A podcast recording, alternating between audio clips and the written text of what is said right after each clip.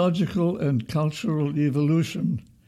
6 Characters in Search of an Author by Freeman Dyson. In the Pirandello play, 6 Characters in Search of an Author, the 6 characters come on stage one after another, each of them pushing the story in a different, unexpected direction.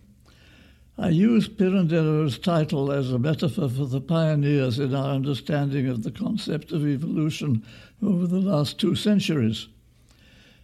Here are my 6 characters with their 6 themes. 1. Charles Darwin, 1809 to 1882, The Beetle Paradox. 2.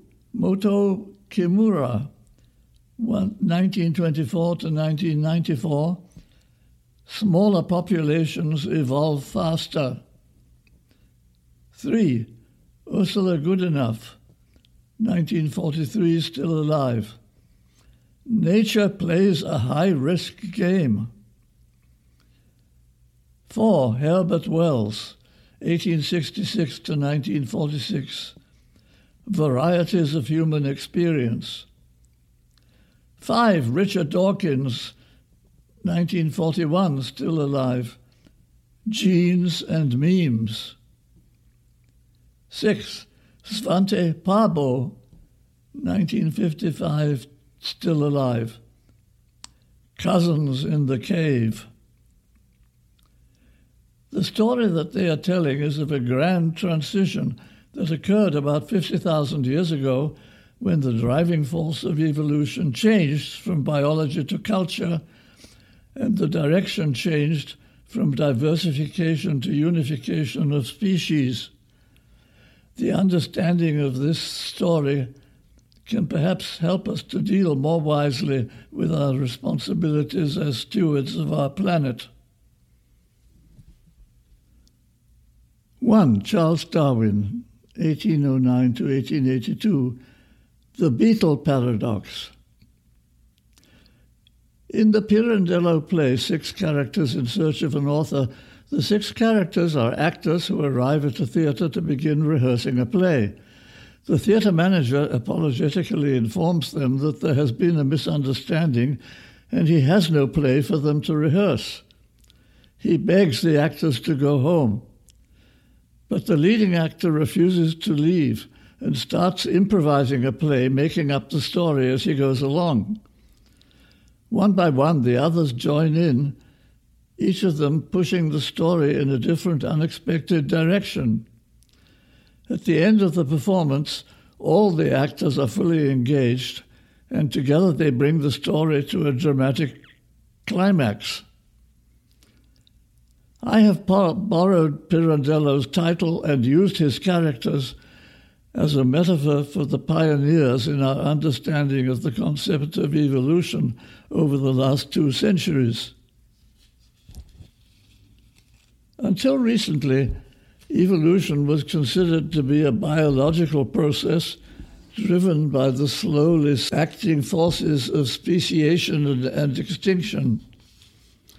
Speciation is the birth of new species by splitting of an existing species into genetically isolated populations that do not interbreed. Extinction is the disappearance of a species that dies out without leaving descendants. Our first character, Charles Darwin, published his great work, The Origin of Species, in 1859.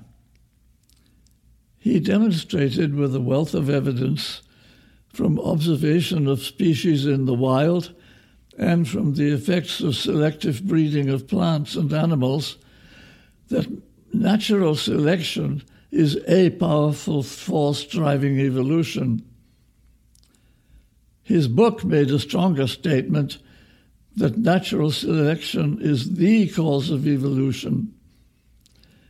The difference between a and the was hardly noticed by the readers of his book. His theory triumphed and became for 100 years the view of evolution accepted by almost all biologists and by the majority of educated people. Darwin himself was well aware that nature contains many mysteries that his theory does not easily explain. There is a mismatch between the real world with its amazing richness of diverse species, many of them obviously burdened with superfluous flowers and feathers, and the theoretical world of Darwinian evolution, in which only the fittest should survive. Naively, we should expect Darwinian evolution to result in a world with a much smaller number of species, each selected by superior fitness to be a winner in the game of survival. All through his life, Darwin was puzzled by the abundance of weird and wonderful species that look like losers but still survive.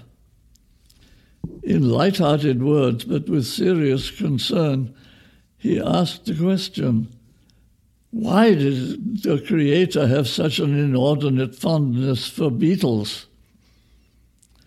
I call this question the beetle paradox. If only the fittest survive, we should expect to find a few hundred species of beetle adapted to live in various habitats. Darwin looked at the real world and found 500,000 species of beetle, most of them showing only superficial differences from their competitors. Everywhere he looked in the real world, he saw an extravagant variety of species with elaborate structures that are expensive to maintain. The theory of evolution by natural selection should tend to keep creatures plain and simple, but nature appears to prefer structures that are extravagant and complicated. Darwin understood that sexual reproduction is a powerful cause of diversity of species. For a sexual species to exist and survive, it is advantageous to have distinctive ornamentation of one sex, usually the male, and a strong preference of the other sex for a mate with that particular ornament. The mating system causes the population possessing it to be genetically isolated from other related populations. The mating system becomes a genetic barrier, creating a new species and maintaining its identity. A species like the bird of paradise, with an elaborate mating system, may derive enough advantage from the uniqueness of the system to pay for the cost of the feathers. Another cause of diversity of species is symbiosis, enabling two or more species to help each other to survive or to reproduce. A conspicuous example of symbiosis leading to diversity is the simultaneous evolution of flowering plants and flowers and insects. Another example is the coral reef and the reef fish. Darwin concluded that sexual selection and symbiotic coevolution would explain the overall diversity of natural ecologies. But he had no hard evidence to justify this conclusion. We now know that he was mistaken. Another cause of diversity of which he had no conception also plays a dominant role in natural evolution. Darwin knew nothing of genes. He was unaware of the work of Gregor Mendel, the Austrian monk who worked in his monastery garden and did experiments on the inheritance of pod color in peas. Mendel discovered that heritable traits such as pod color are inherited in discrete packages which he called genes. Any act of sexual reproduction of two parents with different genes results in offspring with a random distribution of the parental genes. Heredity in any population is a random process, resulting in a redistribution of genes between parents and offspring. The numbers of genes of various types are maintained on the average from generation to generation, but the numbers in each individual offspring are random. Mendel made this discovery and published it in the Journal of the Brünn National History Society only 7 years after Darwin published The Origin of Species. Mendel had read Darwin's book, but Darwin never read Mendel's paper. In 1866, the year when Mendel's paper was published, Darwin did a very similar experiment, using snapdragons instead of peas and testing the inheritance of flower shape instead of pod color. Like Mendel, he bred 3 generations of plants and observed the ratio of normal to star-shaped flowers in the 3rd generation. Unlike Mendel, he had no understanding of the mathematics of statistical variations. He used only 125 3rd-generation plants and obtained a value of 2.4 for the ratio of normal to star-shaped offspring.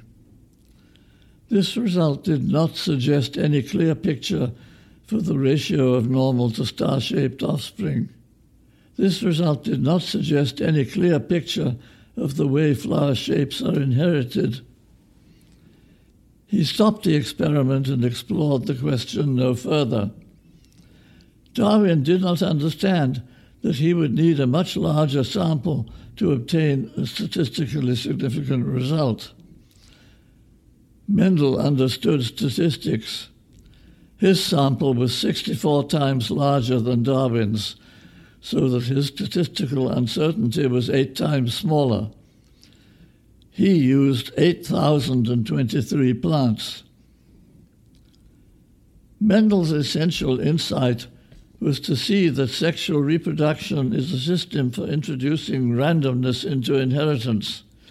In peas, as in humans, inheritance is carried by genes that are handed down from parents to offspring. His simple theory of inheritance carried by genes predicted a ratio of 3 between green and yellow pods in the 3rd generation. He found a ratio of 3.01 with the big sample. This gave him confidence that his theory was correct. His experiment required immense patience, continuing for 8 years with meticulous attention to detail. Every plant was carefully isolated to prevent any intruding bee from causing an unintended fertilization. A monastery garden was an ideal place for such experiments. Unfortunately, his experiments ended when his monastic order promoted him to the rank of abbot. Obedient to his vows, he ceased to be an explorer and became an administrator. His life work lay hidden in an obscure German-language journal in Brünn, the city that later became Brno and is now in the Czech Republic. The idea of genes remained generally unknown to biologists until 20 years after Darwin's death. Darwin imagined various ways of mixing inherited traits of parents and distributing them to offspring, but he never imagined genes. Without the concept of genes, it was impossible for him to calculate correctly the rates of speciation and extinction in any natural population. He never attempted such calculations. If he had made such calculations with a model of inheritance based on mixing, he would have got drastically wrong answers. He had the good sense not to make such calculations without a verified model of inheritance. Without experimental knowledge of the statistics of inheritance, he had no way to guess reliably how effective natural selection could be in creating new species and exterminating old ones. Motoo Kimura, 1924 to 1994, smaller populations evolve faster. At this point in the play, our second character enters, Motoo Kimura, author of the book The Neutral Theory of Molecular Evolution, published in 1983, more than 100 years after Darwin's masterpiece. Kimura was a Japanese geneticist who came as a student to work with Sewall Wright at the University of Wisconsin. Sewall Wright was one of the biologists who explored the evolutionary implications of Mendel's discovery after Mendel's paper was rediscovered in 1900. I was lucky to meet Sewall Wright accidentally at the faculty club at the University of Wisconsin in 1987. I was visiting the university and went to the faculty club for lunch. Sitting alone at a small table was a lively old man who turned out to be Sewall Wright, then 98 years old, but still in full possession of his wits. He gave me a first-hand account of how he read Mendel's paper and decided to devote his life to understanding the consequences of Mendel's ideas. Wright understood that the inheritance of genes would cause a fundamental randomness in all evolutionary processes. The phenomenon of randomness in evolution was called genetic drift. Kimura came to Wisconsin to learn about genetic drift and then returned to Japan. He built genetic drift into a mathematical theory which he called the neutral theory of molecular evolution. After the discovery of the structure of DNA molecules by Crick and Watson in 1953, Kimura knew that genes are molecules carrying genetic information in a simple code. His theory applied only to evolution driven by the statistical inheritance of molecules. He called it the neutral theory because it introduced genetic drift as a driving force of evolution independent of natural selection. I never met Kimura, but he was still alive when I began to study his work, and I was delighted to receive a personal message of encouragement from him before he died in 1994. Kimura did not prove that Darwin's theory was wrong. He proved that Darwin's theory was incomplete. Darwin missed genetic drift, which was sometimes important and sometimes unimportant. The evolutionary effects of natural selection are generally independent of the size of the evolving population, while the effects of genetic drift depend strongly on population size. Other things being equal, the rate of genetic drift is proportional to the inverse square root of population size. The inverse square root is a simple consequence of the statistics of independent random variables. The average of any n independent random variables varies at a rate inversely proportional to the square root of n. For any firmly established species with a population measured in millions or billions, genetic drift is negligible, natural selection is dominant, and the Darwin theory is accurately valid. For a newly emerging or endangered species with population measured in tens or hundreds, genetic drift dominates, selection is relatively unimportant, and the Kimura theory is valid. The random jumps of genes in a small population produce evolutionary change much faster than the gentle push of natural selection. Kimura understood that genetic drift is the main driving force in the quick jumps when species are created or extinguished. Kimura's theory explains the beetle paradox that puzzled Darwin. Why are we surrounded by such an astonishing diversity of birds and insects and microbes? From the point of view of Darwin, a small number of dominant species would have been sufficient. Kimura explains the mystery by invoking the power of genetic drift, which becomes suddenly rapid and effective just when it is needed, when small populations can vary fast enough to become genetically isolated and form new species.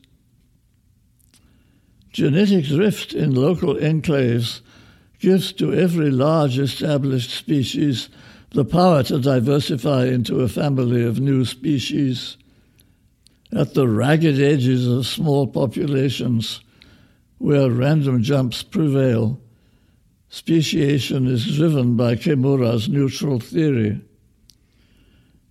Darwin's theory is still true away from the edges, where selection has time to operate on big populations. Chapter 3, Ursula Goodenough, 1943, still alive. Nature plays a high-risk game. After Kimura, our third character enters the play. She is Ursula Goodenough, a biologist born in 1943 and still active at Washington University in St. Louis. Like Darwin and unlike Kimura, she is an observer and experimenter. She gave us another important insight into the mystery of diversity. She analyzed published reports on the rate of random genetic mutation in genes of various kinds in many different sexually reproducing species, from algae to mammals. She and others noted that in a large number of species there are two families of genes that have mutation rates much higher than average genes. The two families both have specialized functions. One family is genes involved with the immune system. There is an obvious reason for immune function genes to mutate rapidly, since they must respond rapidly with production of fresh antibodies to detect and kill invading microbes. The other rapidly mutating family of genes is involved with sexual mating systems. Goodenough observed a systematic tendency for genes active in the rituals of mating to mutate fast. The reason for this accelerated variation of mating genes is not obvious. Nature is forcing genetic drift to move faster in mating systems than in other bodily functions. If this is generally true, as Goodenough observes, it means that genetic drift in mating systems must have a special importance as a driving force of evolution. She proposes a general theory to explain the facts. In the big picture of life evolving over billions of years, established species with large populations evolve slowly and have a mainly conservative effect on the balance of nature. The big jumps in evolution occur when established species become extinct and new species with small populations diversify. The big jumps made by new species are driven by genetic drift of small populations. For small populations to form new species, they must become genetically isolated. Rapid change of mating systems is a quick road to genetic isolation. Goodenough concludes that the rapid mutation of mating system genes is nature's way of achieving big jumps in large-scale evolution. Rapidly evolving mating systems gave us the diversity of species that astonished Darwin. 20 years ago, Goodenough wrote a paper with the title Rapid Evolution of Sex-Related Genes, describing her observations and conclusions. I consider this paper a great piece of work, a classic contribution to science, comparable with the books of Darwin and Kimura. The picture of nature revealed by Kimura and Goodenough is new and striking. Nature loves to gamble. Nature thrives by taking risks. She scrambles mating system genes so as to increase the risk that individual parents will fail to find mates. The increase of risks of sterility of individuals is a part of nature's plan.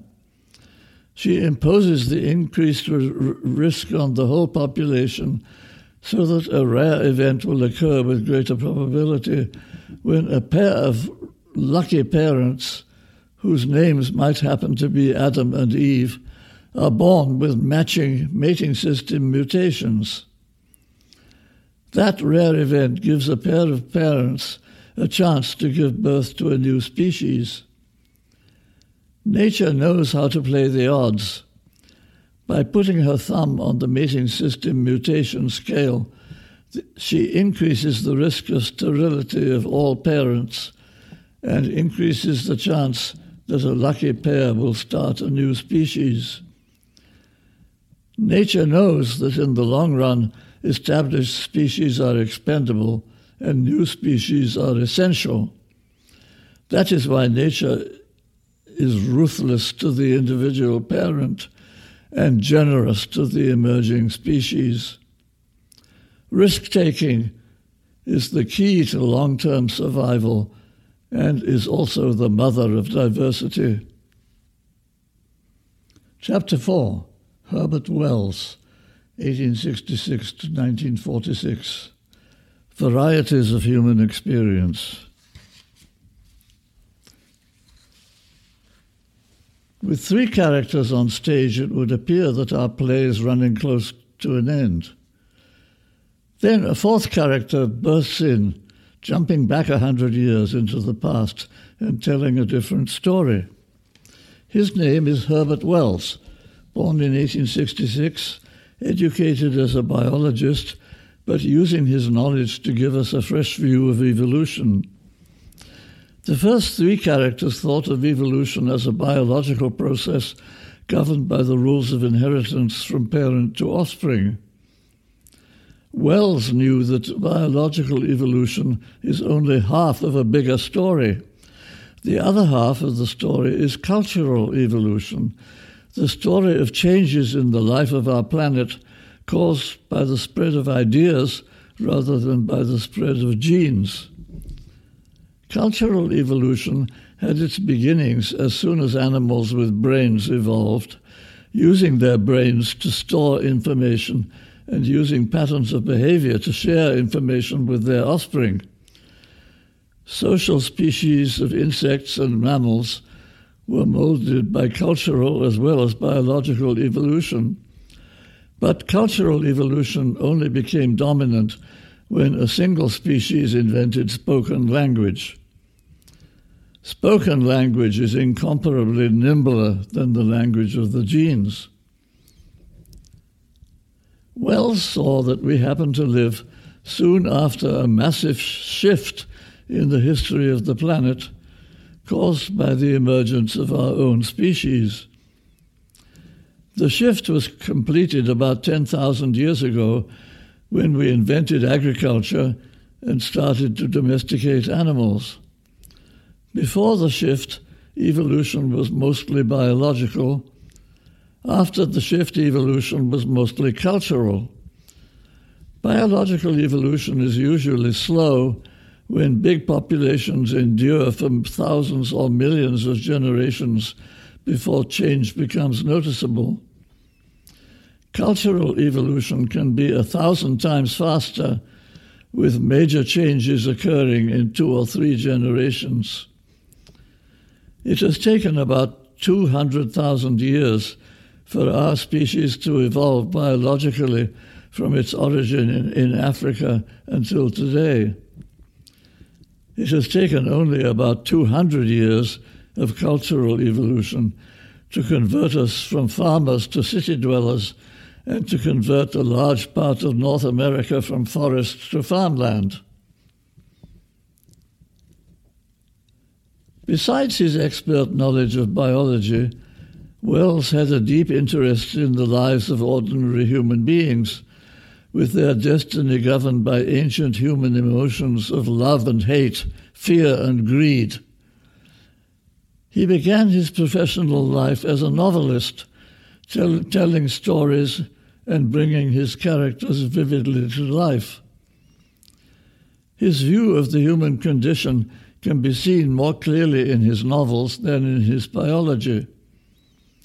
One of his novels is Tono-Bungay, written in 1912. The narrator is George Ponderevo, a young and capable crook who is at home in the chaotic world of 20th century capitalism. The chief character is his uncle Teddy Ponderevo, an amiable swindler who invented the wonder drug Tono-Bungay, guaranteed to cure all diseases and to bring us health and happiness. George knows how to keep the cash flowing with raucous advertising campaigns and sales of shares in fraudulent companies. For a while, the Tono-Bungay bubble makes them rich. Then the bubble bursts, and they are hunted criminals. Uncle Teddy dies in the crash of a homemade airship. George escapes in a private warship that he happens to own. The last chapter is entitled Night and the Open Sea, with George's ship swiftly and silently slicing through the dark waves. Wells is writing with a premonition of the horrors of World War I, which broke out 2 years later, destroying millions of people who would sacrifice their lives to the tribal gods of empire and country. The owners of warships would survive to find new victims. Another novel, The Time Machine, is concerned directly with evolution. The time traveler finds himself in the future 800,000 years from now. Wells draws one of the bleakest pictures of the future ever imagined. Humans have evolved downhill into two degenerate species, predators and prey, with diminished bodies and diminished minds. The predators are the Morlocks, living like rats in the cellars of ruined buildings. The prey are the Eloi, living aimless lives on the surface in beautiful surroundings, tended like cattle by the Morlocks as a source of meat. The time traveler befriends an Eloi girl who gives him 2 flowers to take home with him. The story ends with the time traveler vanished on another trip into the future, leaving behind the 2 withered flowers. The flowers are our proof that even after the spark of reason has been extinguished, friendship and gratitude can live on in the human soul. Wells's biggest work is Outline of History, published in 1920. A picture of cultural evolution as the main theme of history since the emergence of our species. He begins with a proud claim. This outline of history is an attempt to tell truly and clearly, in one continuous narrative, the whole story of life and mankind so far as it is known today. The next 50 pages describe biological evolution up to the rise of the 2 human species, modern man and Neanderthal man. A famous picture by the illustrator John Horrabin shows Wells's literary rival George Bernard Shaw as a Neanderthal emerging from a cave, with the caption, "Our Neanderthal ancestor, not a Neanderthal man, but a parallel species." The recent discovery of a substantial fraction of Neanderthal genes in modern Europeans shows that Wells's joke was close to the truth. After the Neanderthals came the cave painters in France and Spain. Cultural evolution has begun and dominates the story from that time onward. Halfway through the history comes the birth of the great world religions: Buddhism, Judaism, Christianity, Islam. Wells tells the story of these religions with a sympathetic eye, recognizing their crucial importance to cultural evolution in the last 2,000 years. He gives an evocative account of the life and death of Jesus, with a memorable Horrabin illustration, three crosses on the hill of Golgotha in evening twilight. The caption reads, "The darkness closed upon the hill.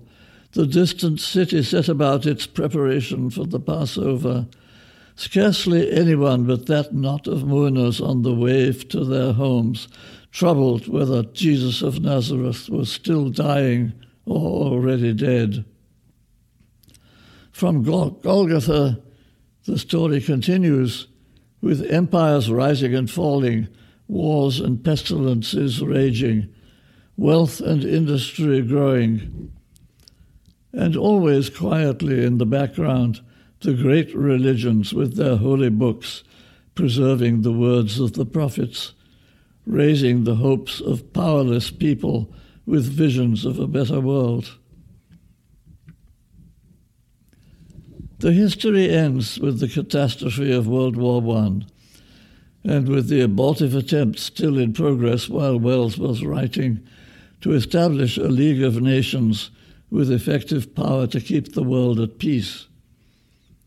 Here is the message of the outline of history as Wells saw it. Life begins perpetually, gathered together at last under the leadership of man, the student teacher of the universe, unified, disciplined, armed with the secret powers of the atom and with knowledge as yet beyond dreaming.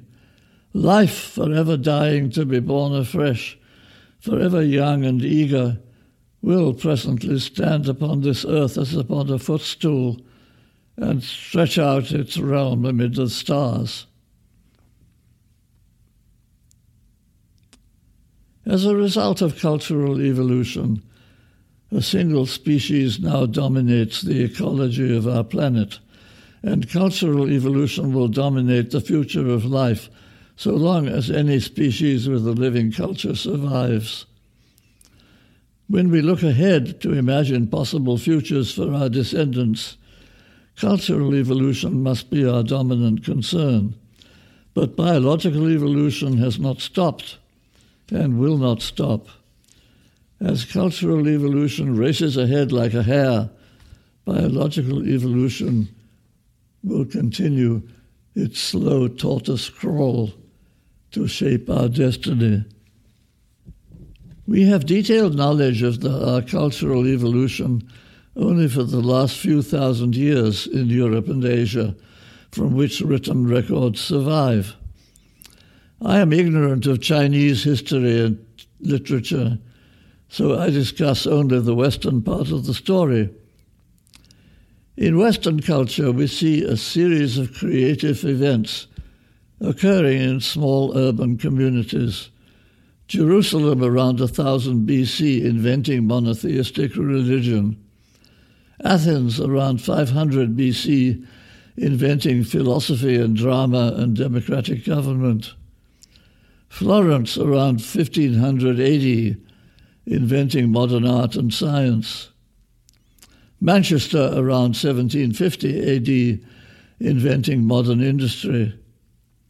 In each case, a small population produced a starburst of pioneers who permanently changed our way of thinking. Genius emerged in groups as well as in individuals. It seems likely that these bursts of creative change were driven by a combination of cultural with biological evolution. Cultural evolution was constantly spreading ideas and skills from one community to another, stirring up conservative societies with imported novelties. At the same time, biological evolution, acting on small genetically isolated populations, was causing genetic drift so that The average intellectual endowment of isolated communities was rising and falling by random chance. Over the last few thousand years, genetic drift caused occasional starbursts to occur when small populations rose to outstandingly high levels of average ability. The combination of imported new ideas with peaks of genetic drift would enable local communities to change the world. The big uncertainty in this picture of genetic drift as a driving force of human progress is the genetic isolation of small communities. We have no reliable information about the mating habits of the populations in Jerusalem and Athens and Florence and Manchester during the centuries just before they became creative. They were to some extent isolated geographically, but they were also divided into tribes and hereditary classes that were isolated socially. Class prejudice and snobbery were probably the most powerful causes of genetic isolation, and these are not measurable quantities. The contribution of genetic drift to cultural evolution remains a speculative hypothesis. When we look to the future of evolution, it's convenient to divide the future into near and far. The near future is the next century, for which we can make some reliable predictions. The far future is everything beyond the next century. In the near future, we can be sure that genetic drift is fading rapidly as a driving force of change. All over the world, humans are moving from villages into big cities where genetic drift is negligible. In the populations that are still geographically isolated, humans are becoming less socially isolated by barriers of race and class. It is unlikely that any small town in the next century can be another Athens or another Jerusalem. Wells ended his outline with a glimpse of the far future where nothing is certain and all predictions are guesswork. In the far future, it is likely that humans and other forms of life will be spread out to great distances in the universe, as Wells imagined. If our destiny takes us to the stars, our descendants will again be genetically isolated, and genetic drift will resume its ancient power to mold life into new patterns of diversity. Before we can embark on grand voyages to the stars, we must navigate the mundane hazards of the 21st century. The most important achievement of the 21st century is likely to be the emergence of China as a rich country and a world power. The rise of China is a return to the political patterns of the past, when China was a great empire ruled by a conservative Confucian bureaucracy. The intervening 500 years, when China was left behind and impoverished by aggressively expanding Western cultures, were an unfortunate departure from the older stable equilibrium. The rise of China in this century will be a restoration of traditionally organized society after centuries of turmoil. The big problem for Western societies will be to learn how to coexist peacefully with the new celestial kingdom. Fortunately, we will have the powerful force of cultural evolution erasing differences between East and West. Cultural evolution must battle against the divisive forces of nation and race and political ideology. The strongest driving force of cultural evolution today is science. Science is the international enterprise that brings us together most powerfully in a common purpose, requiring us to share ideas and tools, economic resources and material benefits. The task of East and West in this century will be to work together as friends in science and technology while respecting our differences in politics and culture. When we look to the future beyond 1 or 2 centuries, expansion of the domain of life into the universe will be inevitable and also desirable for many reasons. Inevitable because biotechnology and space technology will provide the means for life to make the big jump. Desirable because the cultural evolution of creative new societies requires more elbow room than a single planet can provide. Creative new societies need room to take risks and make mistakes far enough away to be effectively isolated from their neighbors. Life must spread far afield to continue the processes of genetic drift and diversification of species that drove evolution in the past. The restless wandering that pulled our species out of Africa to explore the earth will continue to pull us beyond the earth as far as our tech.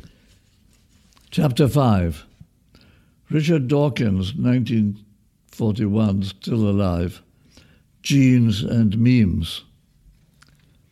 Wells has been monopolizing the stage for far too long, and it's time for our fifth actor, Richard Dawkins. Wells was at heart a novelist, portraying history as a story of human beings with ideas and emotions as well as neurons and genes. Dawkins is a biologist who began his career with the study of animal behavior, only later transferring his attention to humans. Dawkins published his great work, The Selfish Gene, in 1976. He is interested in general patterns of behavior rather than in individual humans.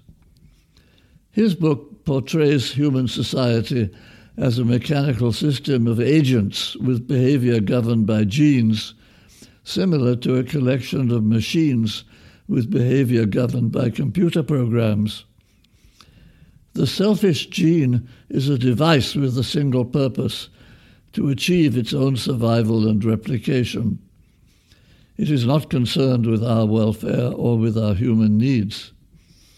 Dawkins caused a revolution in our thinking about genes with his insight that the selfish behavior of genes can explain the unselfish behavior of humans.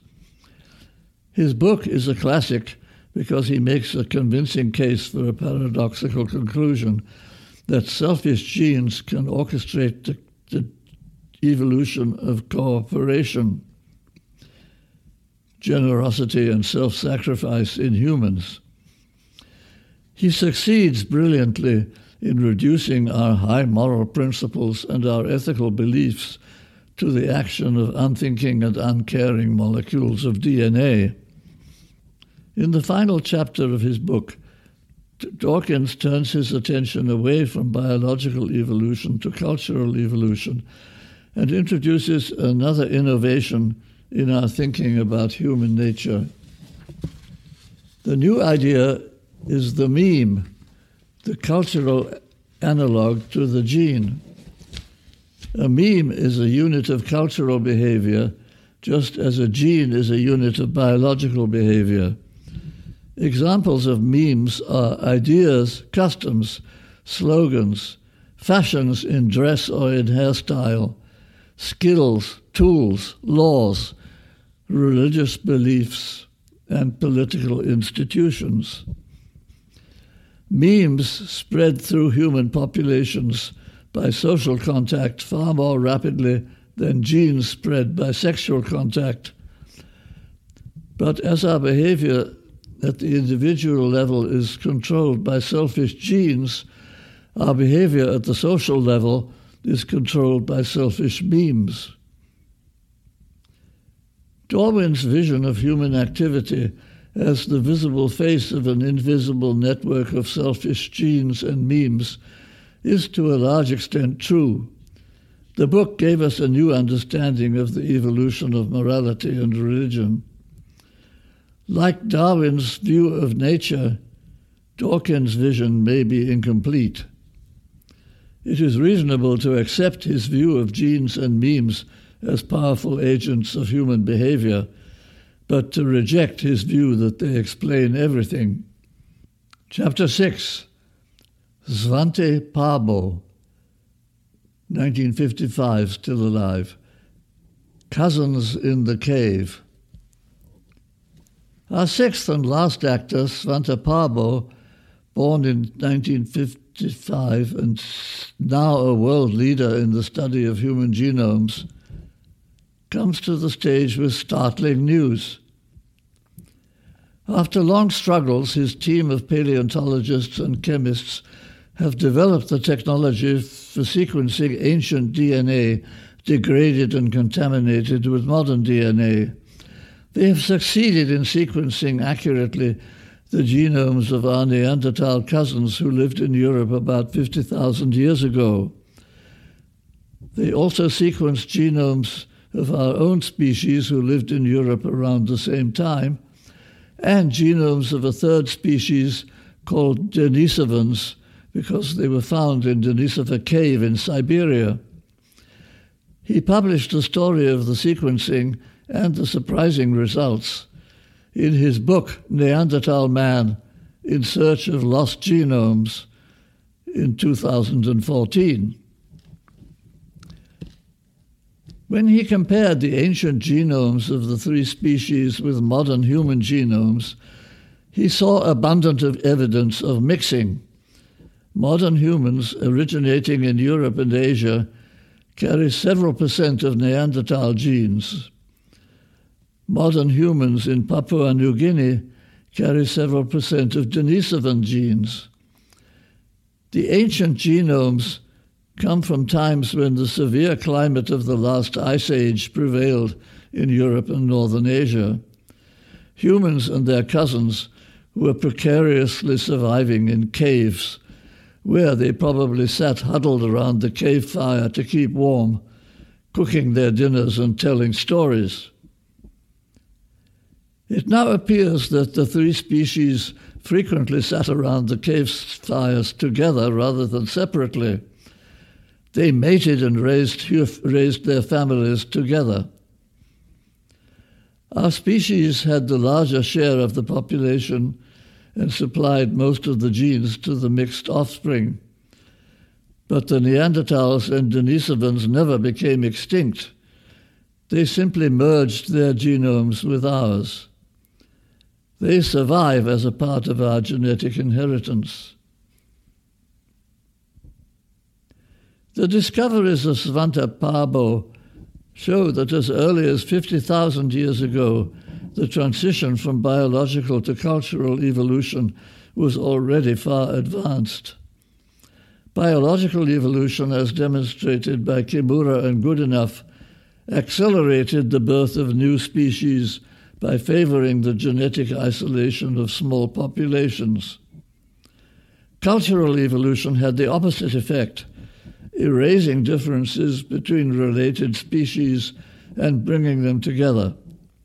Cultural evolution happens when cousins learn each other's languages and share stories around the cave fire. As a consequence of cultural evolution, biological differences become less important, and cousins learn to live together in peace. Sharing of memes brings species together, and sharing of genes is the unintended consequence. In the long-range history of life, the transition from biological to cultural evolution was an event of transcendent importance. We became aware of its importance only recently as a result of the discoveries of Svante Pääbo and his colleagues. The transition caused a reversal of the direction of evolution from diversification to unification, from the proliferation of diverging species to the union of species into a brotherhood of man. We see a small-scale example of this transition in the recent history of racism. Until recently, racism was a force of nature favoring the diversification of species. humans traditionally hated and despised people of a different skin color. The natural evolutionary consequence would have been the division of our species into three new species, one pink, one black, and one yellow. Only in the last few centuries, a strong reaction against racism has emerged. Interracial marriage has become respectable, and the cultural unification of our species has pushed us toward biological unification. This is a small step in the long history of the transition of human societies from incessant warfare to brotherhood. With our six actors all on stage, the play begins and my story ends. But as an epilogue to the performance, I add some brief remarks about the practical lessons we may learn from the story. Our species faces two great tasks in the next few centuries. Our first task is to make human brotherhood effective and permanent. Our second task is to preserve and enhance the rich diversity of nature in the world around us.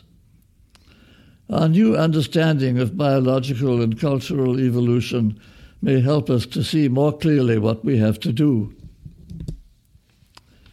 Nature's tool for the creation and support of a rich diversity of wildlife is the species. For example, the 500,000 species of beetle that astonished Darwin, produced in abundance by the rapid genetic drift of small populations, according to Kimura, and in even greater abundance by the rapid mutation of mating system genes, according to Goodenough. In the near future, we will be in possession of genetic engineering technology which allows us to move genes precisely and massively from one species to another. Careless or commercially driven use of this technology could make the concept of species meaningless, mixing up populations and mating systems so that much of the individuality of species would be lost. Cultural evolution gave us the power to do this. To preserve our wildlife as nature evolved it, the machinery of biological evolution must be protected from the homogenizing effects of cultural evolution. Unfortunately, the first of our two tasks, the nurture of a brotherhood of man, has been made possible only by the dominant role of cultural evolution in recent centuries. The cultural evolution that damages and endangers natural diversity is the same force that drives human brotherhood through the mutual understanding of diverse societies. Wells's vision of human history as an accumulation of cultures, Darwin's vision of memes bringing us together by sharing our arts and sciences, Pääbo's vision of our cousins in the cave sharing our language and our genes, show us how cultural evolution has made us what we are. Cultural evolution will be the main force driving our future. Our double task is now to preserve and foster both biological evolution as nature designed it and cultural evolution as we invented it, trying to achieve the benefits of both and exercising a wise restraint to limit the damage when they come into conflict. With biological evolution, we should continue playing the risky game that nature taught us to play. With cultural evolution, we should use our unique gifts of language and art and science to understand each other and finally achieve a human society that is manageable, if not always peaceful, with wildlife that is endlessly creative, if not always permanent.